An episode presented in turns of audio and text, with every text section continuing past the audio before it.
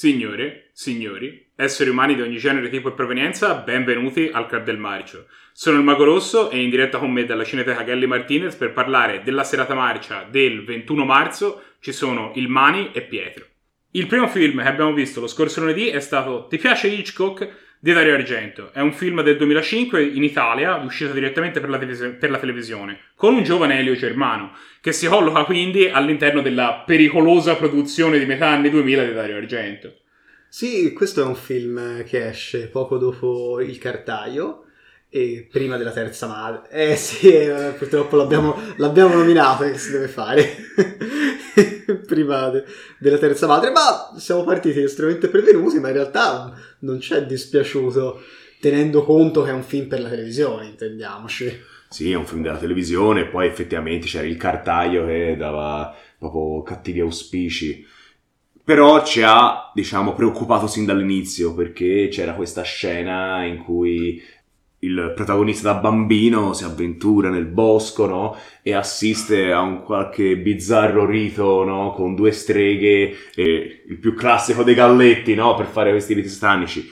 E Dario Argento aveva subito sfoggiato, diciamo, quel modello di strega che poi tirerà fuori anche nella terza madre, no? In cui sono semplicemente delle donne che fanno, insomma, diciamo, versi un po' sopra le righe, no? E sbavano, ringhiano, e quando si accorgono del giovane del giovane protagonista lo inseguono con questo, con questo coltello, urlando fa ammazza, ti ammazza. E tutto questo non c'entrava niente con il resto del Assolutamente film. niente. Assolutamente nulla, nulla. Eh, vabbè, comunque. Né come temi, né No, come assolut- eh, pa- stilemi sì, eh, utilizzati. Ha detto è il voyeurismo, però vabbè.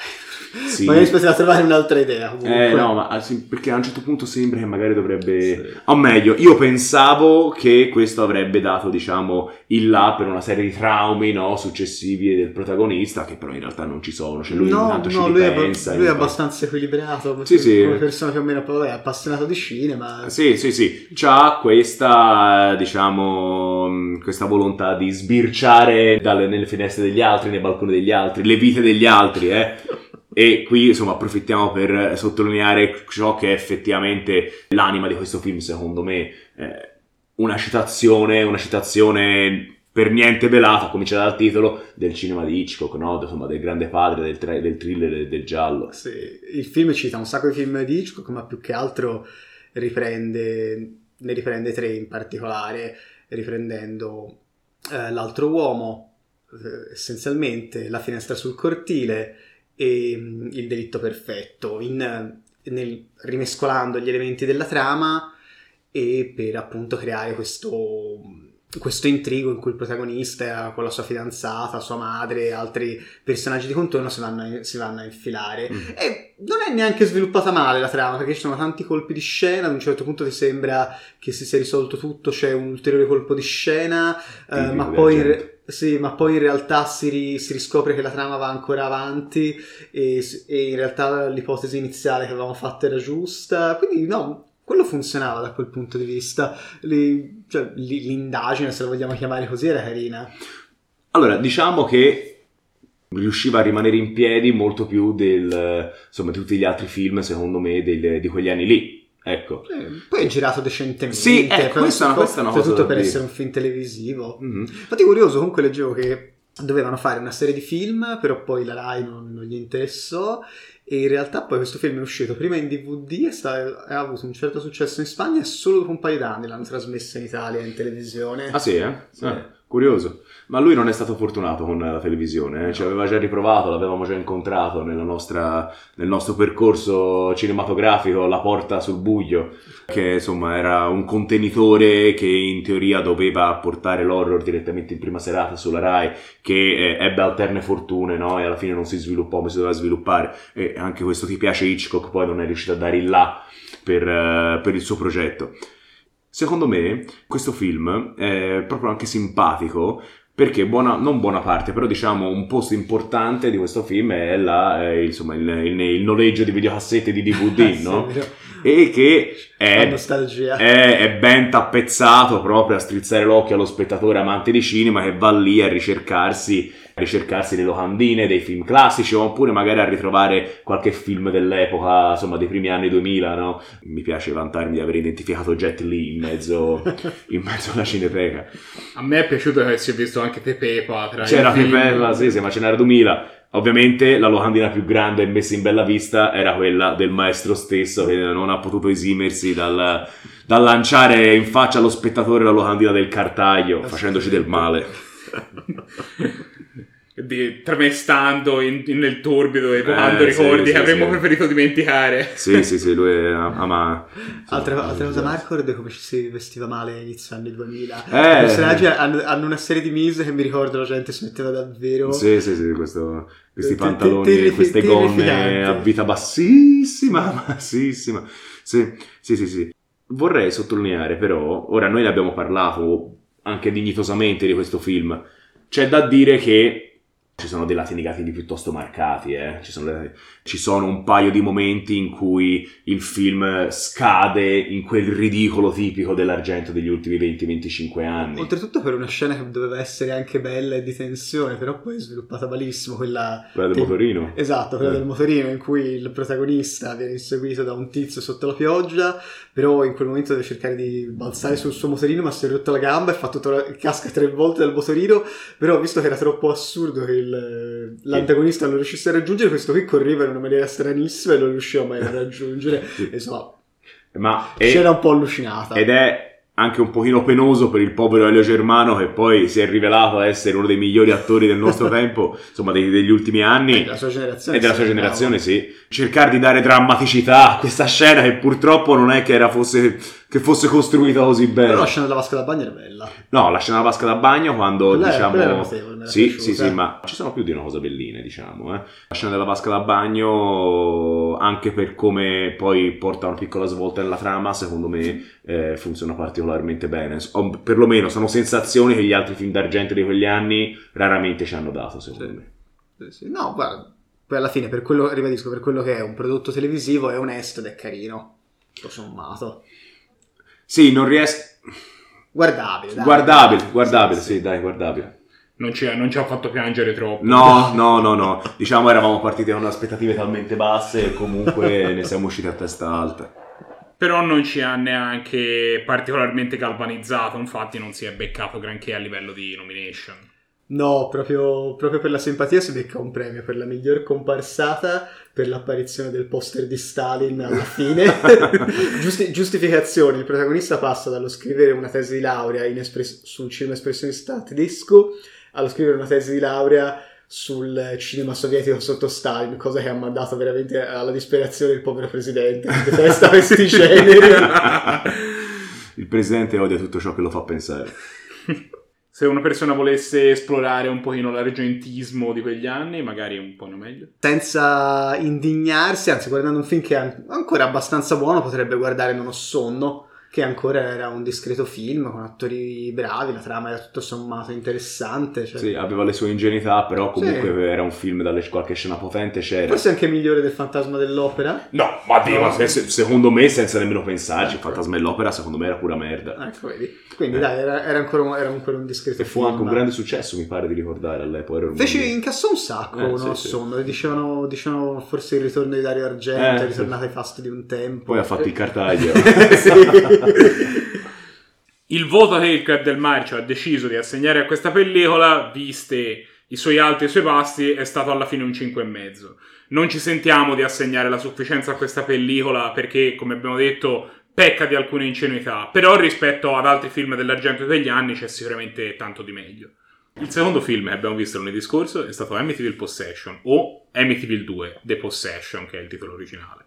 Questo è un film americano girato nel 1982 con un'impronta italiana e tanti nomi noti. La regia è di Damiano Damiani e la sceneggiatura è di Tommy Lee Wallace e le musiche sono di Lalo Schifrin. Questo film è un- diciamo, il, primo, il primo seguito no, della numerosissima prole che ha avuto il primo film.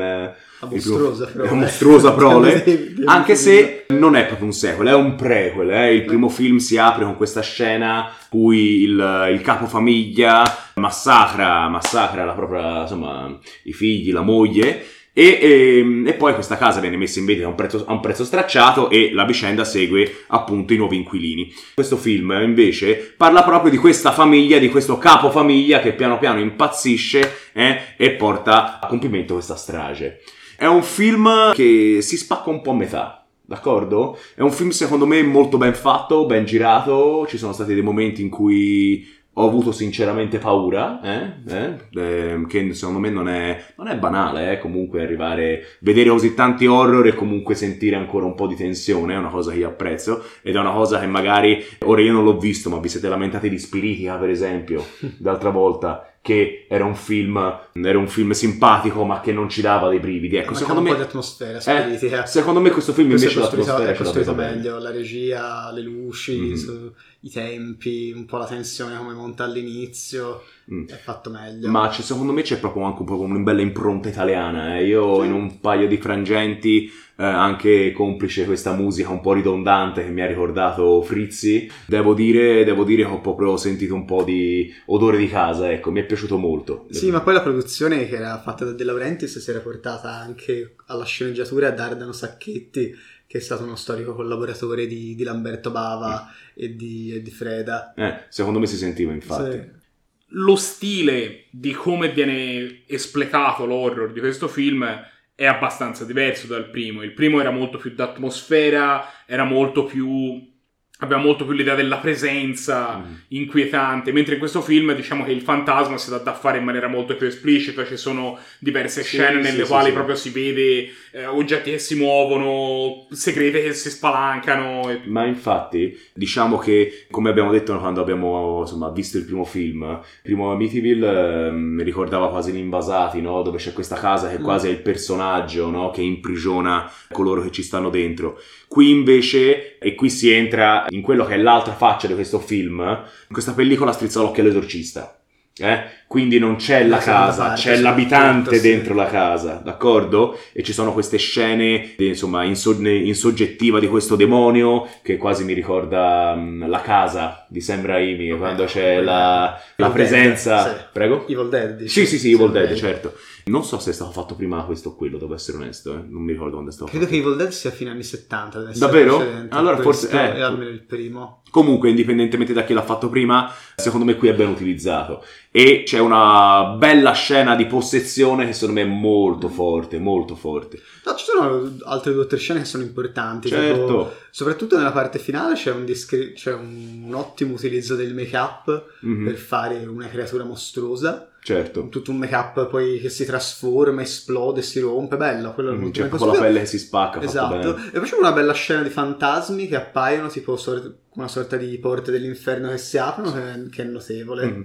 Sì, sì, sì, no, ma è veramente un bellino. C'è, c'è un grande ma in tutto questo, perché mentre diciamo che il film si può dividere a metà, mentre c'è una prima metà che è più simile al film che l'ha preceduto, c'è questa seconda metà in cui è smaccatamente uguale all'esorcista. Eh, anche in questo senso è molto italiano da questo punto di vista questo film. Eh, c'è, mh, c'è appunto questo sacerdote che si prende a cuore. Innanzitutto c'è la possessione, come, ce- come ci dice il sottotitolo. C'è questo sacerdote che si prende a cuore la sorte dell'anima di, di questo ragazzo. C'è un esorcismo. C'è il sacerdote, l'esorcista che esce fuori provatissimo no? da questa lotta contro il diavolo, contro il demonio. Insomma, ci sono tantissimi, tantissimi rimandi, tantissimi quasi mezzi plagi, forse si può dire, proprio alla- all'esorcista, che forse va un pochino a, diciamo, a lenire la sua, la sua qualità. ecco. Sì, magari si potevano sforzare Eh. di più, essere un po' più originali. Comunque il risultato complessivamente è, No, è no, no, no, La prima parte film. gioca di più mh,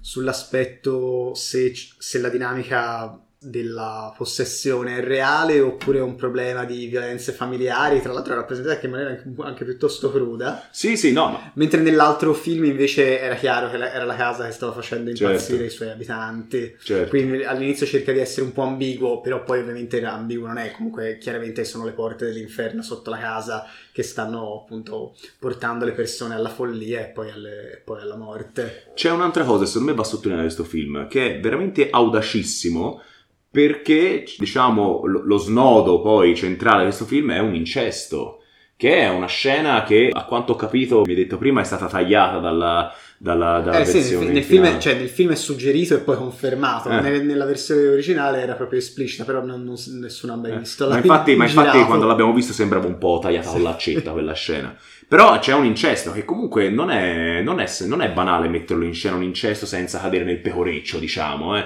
Cioè si sentiva del, il morboso, si sentiva che stava succedendo qualcosa di completamente sbagliato. Anche perché è una scena costruita bene, in cui il protagonista e la protagonista questa scena arrivano piano piano al punto e ne esci con questa sensazione, porca miseria, ma è successo davvero, l'hanno fatto davvero. È stata la scena che mi ha colpito in maniera più Eh. forte di tutti i film, in un film che comunque ha diverse scene che ti colpiscono Certo. con forza. Certo, certo, certo. Questo a confermare che secondo me questo film è fatto bene. Sì, il complessivamente è stato, è stato un buon film. Chissà come saranno i seguiti. Il prossimo si chiamerà Amityville 3D. 3D è Ah, già, è già lì. è già, è già lì nella scelta. Il pericolo già Io- leggia nell'aria. Davvero. A conferma del fatto che comunque questo film ci è piaciuto, pioggia di nomination. Allora, abbiamo tutta una serie di nomination, andiamo velocemente. Abbiamo un miglior oggetto inanimato per la tunica del prete con questa barchetta sopra che è molto carina, Era molto anni- buffa. Era molto anni 70. Eh, a lui è piaciuto tantissimo, quindi ce ritroviamo. Poi, miglior horror, perché obiettivamente è proprio un bel film. Miglior regia, miglior regia di Damiano Damiani. Bravo Damiano. Forse possiamo spendere qualche secondo a dire che Damiano, Damiano Damiani è un regista molto famoso eh, in Italia e ci ha fatto sia godere che piangere. Perché, per esempio, ora non è un film che abbiamo visto al Club del Marcio, però, per esempio, c'è uno spaghetti west che si chiama Chien Sabe che porta la sua firma con Gian Maria Volonté, che è molto, molto No, bello. uno dei miei spaghetti western È preferiti. molto molto bello, molto molto bello. E però ci ha donato anche Alex Variete con Alberto Tomba, che proprio bello bello forse non era. No! Con Alberto Tomba, eh? Bellissimo. Forse dovremmo dedicare una march cord a Eh. Alex Variete. Eh? Chi ha il coraggio Che di Alex, rivederselo? a- Ale- eh, eh, Alex Lariete poi è diventato proprio l'architrave del cinema brutto italiano, no? Se, se si va a cercare sui siti, sui, nei libri, comunque Alex Lariete salta sempre fuori e ce l'ha regalato Damiano Damiani. Però qui è bravissimo e si prende la nomination come miglior regina. E poi abbiamo miglior attore e miglior attrice per Jack Magner, eh, Magner, Magner, Magner. Magner e mm, Ru- eh, Rutania eh, è, una- è un'attrice lettone, eh? Rutania Alda, Rutania Alda. Ma io ho letto se becco il Re Zia L'ho letto anch'io, l'ho letto anch'io. E, però a noi è piaciuta. E quindi, Che brava sono Rutania. rispettivamente l'attore che fa il figlio che poi viene posseduto e la madre. È la madre, sì, scusami, non l'avevo specificato. Infine, ah no, abbiamo le ultime due, scusami. Abbiamo i migliori effetti speciali per i motivi che hai detto te, che sono molto ben fatti e anche quelli sapevano l'altro c'è una, belli- c'è una bellissima esplosione con fiamme che avvolge Sì, la sì, sì, casa. sì, sì, sì, sì, è Veramente vero. A me E è poi- piaciuto anche quando cercano di fare cose un po' più ardite, come quando ci sono i pennelli e disegnano sul muro, erano fatti Ah, bene. sì, sì, sì, sì, era carina, era carina. E poi c'è eh, una migliore scena, l'esorcismo finale, che era una bella scena carica di pathos, carica di tensione, condita con gli effetti speciali di cui parlavamo, molto bella.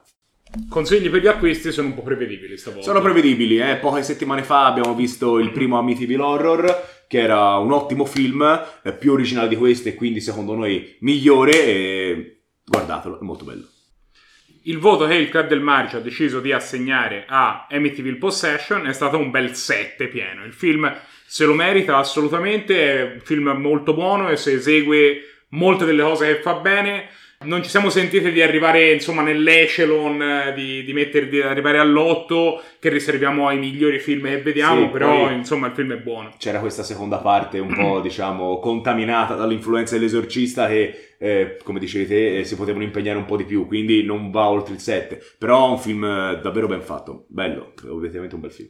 Se volete scoprire se i prossimi film che guardiamo si beccheranno anche quelli un 7, l'unico modo che potete fare per farlo è di aspettare fino alla prossima settimana quando usciranno i due podcast per i film che vedremo allora. Nel frattempo potete seguirci sui social o e seguirci su YouTube, commentare questo video e magari suonare la campanellina, così vi arrivano le notifiche push sui vostri dispositivi. Ci vediamo tra una, tra una settimana. Ciao.